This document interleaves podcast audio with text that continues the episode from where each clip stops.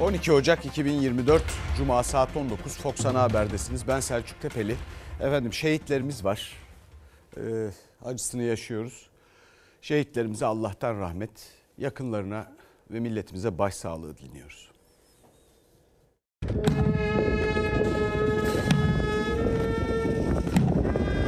Pençekilit operasyonu bölgesinden geldi acı haber. Piyade uzman çavuş Samet Aslan teröristlerin hain saldırısında şehit düştü. Kahraman asker Van'da düzenlenen askeri törenin ardından memleketi Amasya'ya uğurlandı. Irak'ın kuzeyindeki Pençekilit operasyonu bölgesinde görevliydi piyade uzman çavuş Samet Aslan. Teröristler sızma girişiminde bulundu. Çatışma çıktı. O çatışmada piyade uzman çavuş Aslan şehit olurken bir Mehmetçiğimiz de yaralandı.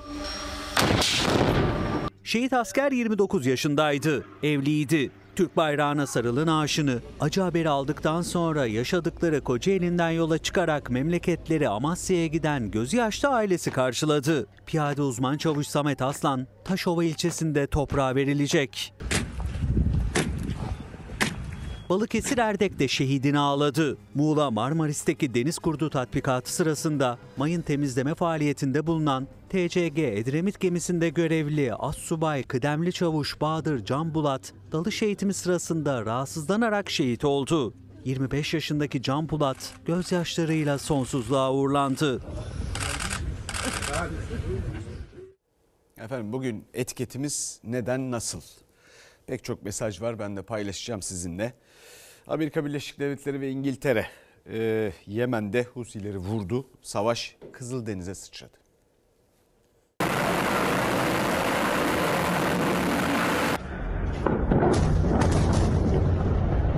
Gazze'deki savaş Kızıldeniz'e sıçradı. Amerika Birleşik Devletleri ve İngiltere Yemen'e saldırdı. Savaş uçakları ve gemiler İran destekli Husilere ait hedefleri vurdu. Erdoğan iki ülkeyi orantısız güç kullanmakla suçladı.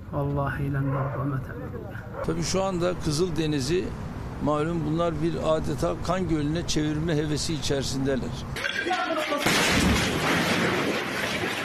İsrail'in Gazze'de soykırıma dönüşen saldırılarına Müslüman dünyasından askeri karşılık Hizbullah'la birlikte Yemen'den geldi. Husiler İsrail'e füze ve insansız hava araçlarıyla saldırılar düzenledi. İran destekli Husi güçleri asıl darbeyi dünya ticaretine vurdu. Kızıldeniz'den geçen gemileri hedef aldı. Gemilerin rotası değişti, maliyet arttı, ticaret aksadı. Amerika Birleşik Devletleri İngiltere desteğinde harekete geçti. Yemen'deki hedefler havadan ve denizden vuruldu. Husiler gece boyu 73 saldırı gerçekleştiğini, 5 kayıplarının olduğunu açıkladı. Hiçbir saldırı cevapsız kalmayacak dedi. Amerika'ya gözdağı verdi. Gazze'ye desteklerinin süreceğini vurguladı. Gazze'de 24 bine yakın sivili katleden İsrail, Güney Afrika'nın Lahey'de açtığı soykırım davasında savunma yaptı. Soykırım suçlamalarını iftira olarak niteledi. Gazze'de sivilleri korumak için operasyon yapıyoruz dedi. İsrail kimi aldatacak ya? Netanyahu'nun açık kaçacak deliği yok. Savunacak hiçbir imkanı yok.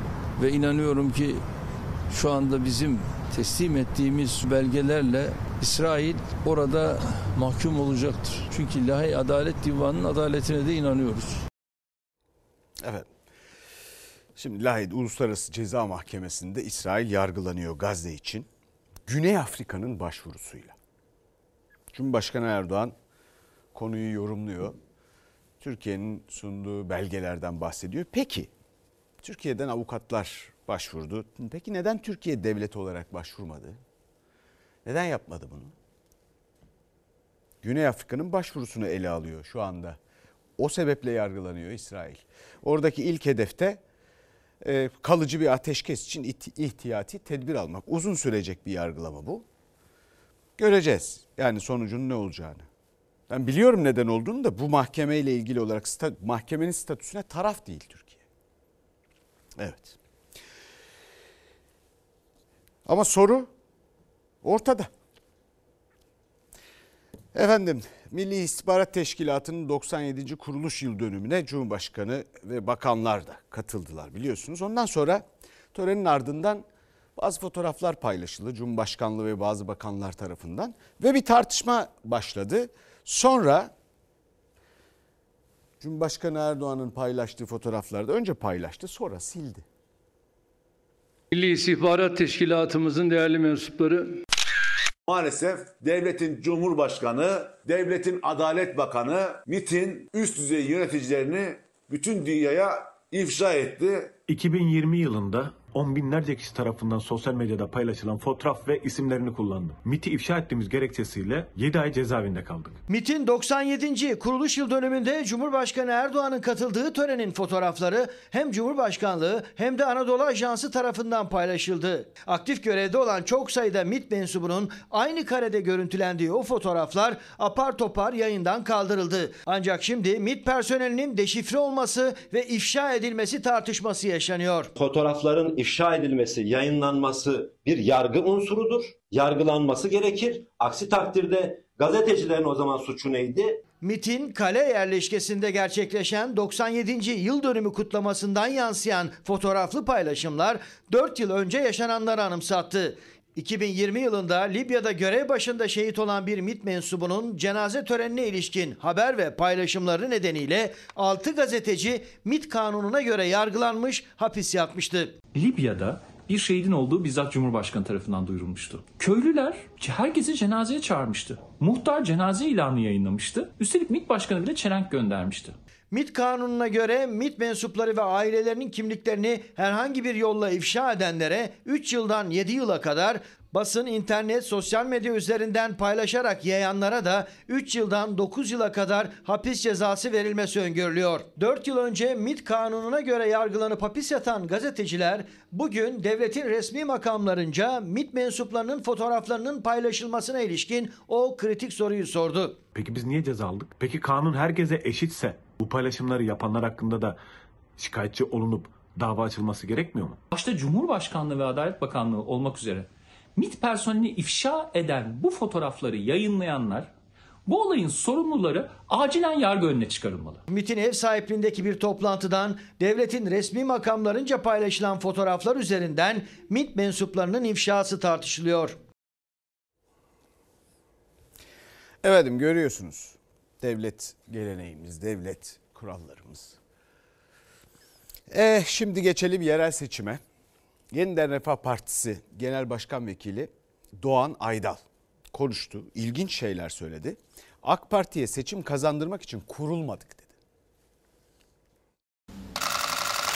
AK Partili arkadaşlar diyorlar ki ya bize yardım etmezseniz işte sanki düşman kuvvetleriymiş gibi işte CHP kazanacak. İyi hoş da biz AK Parti'ye kazandırma ya da kaybettirme için kurulmuş bir parti değiliz ki. Siz İstanbul adayınızı bile bizle paylaşmadınız. Herhangi bir partinin aday açıklarken bize danışmasına gerek yok. Biz de Büyükşehir Belediye Başkan adaylarımızı açıklarken herhangi bir partiye danışma gereği duymuyoruz. Partinin tabanının çoğu istemiyor. Ben şahsen istemiyorum. Yeniden Refah Partisi Genel Başkan Vekili Kocaeli Belediye Başkan Adayı Doğan Aydal'ın AK Parti ile ittifak karşıtı sözleri, parti sözcüsü Suat Kılıç'ın açıklamaları Yeniden Refah Partisi'nde fikir ayrılığı sözlere yansıdı. Karşı tarafın anlaşmaya, uzlaşmaya niyeti yok. Bizi arka bahçesi gibi görmek istiyor. Ali İhsan Beyefendi ya dedi bu olur böyle dedi imzalar hem de kim imzalamış ki bunu dedi filan. Kimin imzaladığını bile bilmiyorlar. 14 Mayıs genel seçimlerine giderken AK Parti ve Yeniden Refah Partisi arasında 30 maddelik protokol imzalanmış. O protokoldeki maddelerin uygulanması sözüyle Cumhurbaşkanı Erdoğan'ı desteklemişti Yeniden Refah Partisi.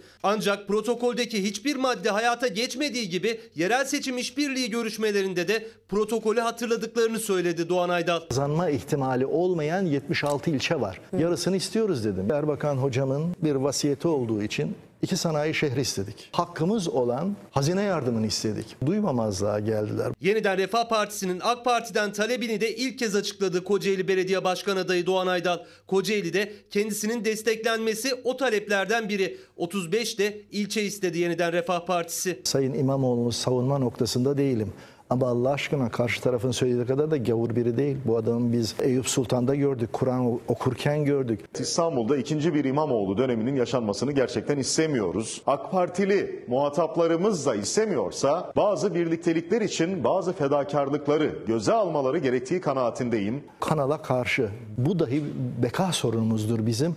O bile Murat Kurum Beyefendinin olmaması için yeterli. Yeniden Refah Partisi henüz ittifak görüşmelerinde son kararını vermedi. Birçok şehir dolaşıyoruz. Genel merkeze geliyor. Taban birleşmeyi istemiyor. Çok net olarak istemiyor. Doğan Aydal'ın açıklamalarına genel merkezde kendi görüşüdür dedi. Doğan Aydal'la parti sözcüsü Suat Kılıç karşı karşıya gelirken gözler Fatih Erbakan'ın yapacağı açıklamaya çevrildi. Efendim bunlar pazarlık. Yani Yeniden Refah Partisi İstanbul'da filan aday çıkarmaz. Çıkarmaz. Bunu başından beri söylüyorum. Yani bu tartışmalar, bu hesaplar bana kalırsa boşa yapılıyor.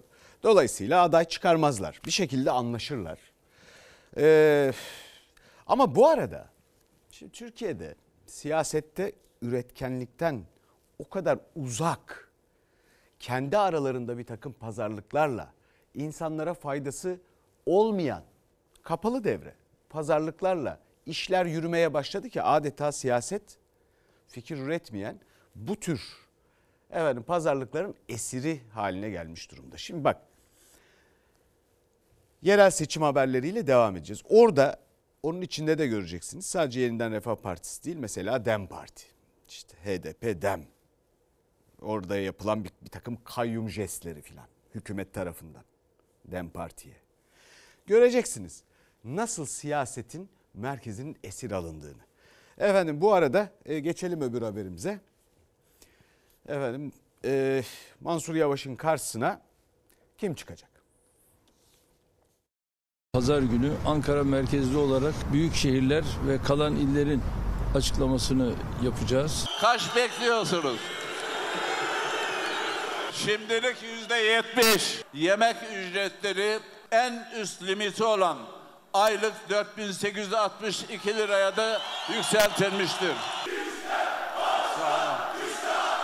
Adaylar bir bir belirlenirken rakibini bekleyen bir isim var. Ankara Büyükşehir Belediye Başkanı Mansur Yavaş. Erdoğan AK Parti'nin Ankara adayı için pazar gününe randevu verirken Mansur Yavaş belediye personeline ek zam açıkladı. Enflasyonun üzerinde %70 zam. İftiralarla seçim kampanyası yürütenler vardı. Su sayaçlarını PKK'lar okuyacak.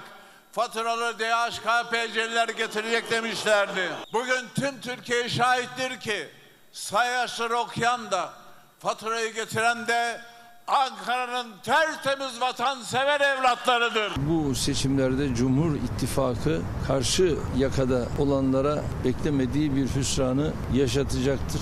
Bir ülkenin cumhurbaşkanı önceden ilan edilmiş bir mitingin saatine aday tanıtımı koyuyorsa bu siyaseten saygısızlıktır. Bu görgüsüzlüktür. Ne kadar korkak olduğunu gösterir. Cumhurbaşkanı Erdoğan'ın Ankara adayını açıklama tarihini bir gün önceye CHP'nin Tandoğan'daki adalet mitingiyle aynı güne almasına Özgür Özel tepki gösterdi. Babamızın oğlu olsa o şehrin onayını almadıysa kimseye aday göstermiyoruz. 6 Şubat depreminde en büyük yıkımın yaşandığı Hatay'da mevcut Büyükşehir Belediye Başkanı Lütfi Savaş'ın tekrar aday gösterilmesiyle ilgili de gazeteci İsmail Saymaz'a konuştu. CHP Genel Başkanı Özgür Özel alternatifi yok dedi. Ben Atay'ın mesajını doğru alacağız, vatandaşa rağmen yapmayacağız demiştim. Anket yaptık o yüzden. Deprem meselesinde nasıl bir sorumluluğu var onu bilmiyorum. Ben Hataylılara sordum. Burada Lütfü Savaş kesin kazanıyor gibi görünmüyor ama kazanabileceği görüşü çıkıyor. İktidarın uyguladığı kayyum politikası halkın iradesini yok saymaktır. Ali Babacan Diyarbakır'daydı. Kayyum eleştirisi yaptı iktidara. CHP ile seçim işbirliği görüşmesinden bir gün sonra DEM Parti aday çıkartacakları 7 ile açıkladı. Ankara'da onlardan birisi. Ankara, Antalya, Bolu, Konya, Kocaeli, Kayseri, Samsun. Toplam 7 ilde aday göstereceğiz. Evet bunlar da pazarlıklar. Dem Parti çıkarır kimi yerlerden aday. Yeniden Refah Partisi İstanbul'dan aday falan çıkarmaz. Dolayısıyla bunlar partiler arası geniş kitleleri ilgilendirmeyen, parti çıkarlarını ilgilendiren ve liderlerin iki dudağı arasındaki kararlara bakan. Bunlar da yani yargıyı filan da etkileyebilecek şeyler de olabilir. Dolayısıyla Türkiye'de vaziyet böyle. Böyle. Türkiye'de siyaset sahnesi adeta böyle bu şekilde efendim kimi uçların esiri haline gelmiş gibi. Şimdi bu tabii sadece Türkiye'nin meselesi değil ama Türkiye'de çok yoğun yaşıyoruz. Üretkenlikten uzak bizim siyasetimiz. Sizi düşünmüyorlar. Geleceğiz. Ekonomiyle ilgili haberlere, emekliyle ilgili haberlere geleceğiz. Bakın geleneksel parti sistemlerinin aşınması var burada. Efendim sağ popülizmin bu sebeple yükselmesi var. Bir çözüm üretmeden üreteceğini vaat etmek sanki çok kolaymış gibi. Efendim bütün bunlar durumu etkiliyor. Öyle acayip bir durum var ki yani İtalya e, Başbakanı Giorgia Meloni mesela yılın erkeği seçildi. Yani Giorgia Meloni kadın olmasa mesele yok tabii. Efendim. Ha, bu arada amirim sahaya indi.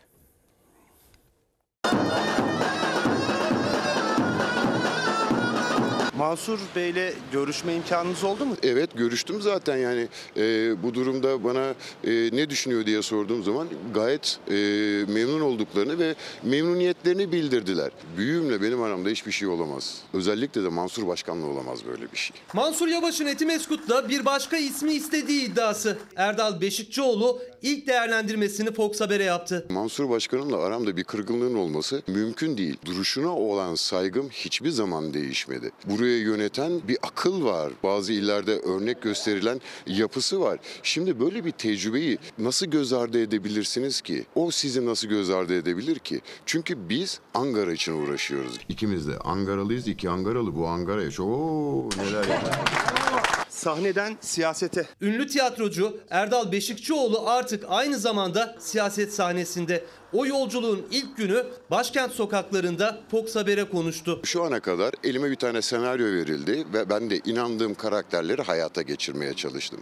Şimdi o senaryoyu biz yazacağız. Tiyatro sanatçılığı devam edecek. E, tabii bir yerden baktığınız zaman evet belki Etimesut'tan 650 bin yurttaşımızın başkanıyım ama bir taraftan baktığınız zaman aslında 80 milyonun sanatçısıyız. E Oğlum demek ki doğru yoldayız ha. Gel anlaşalım Behzat. Yarın gazeteler seni yazsın, namın yürüsün. Aydın kafalara ihtiyacımız var ülkece. Ya alırız herhalde diye düşünüyorum. Bence de alırsınız. Kitleniz bayağı iyi. Erdal Beşikçioğlu belediye başkanı seçildiğinde sanatla ilişkisini kesmeyeceğini söyledi. Seçmen de mesleğinin Türkiye'de tanınan bir sanatçı olmasının seçimlerde etkisinin olacağını düşünüyor. Belediye başkan adaylığı ise kolay olmadı. Çok zor bir karar süreciydi. Eşim, çocuklarım onlarla beraber aldığımız bir karardı. Başta Özgür Bey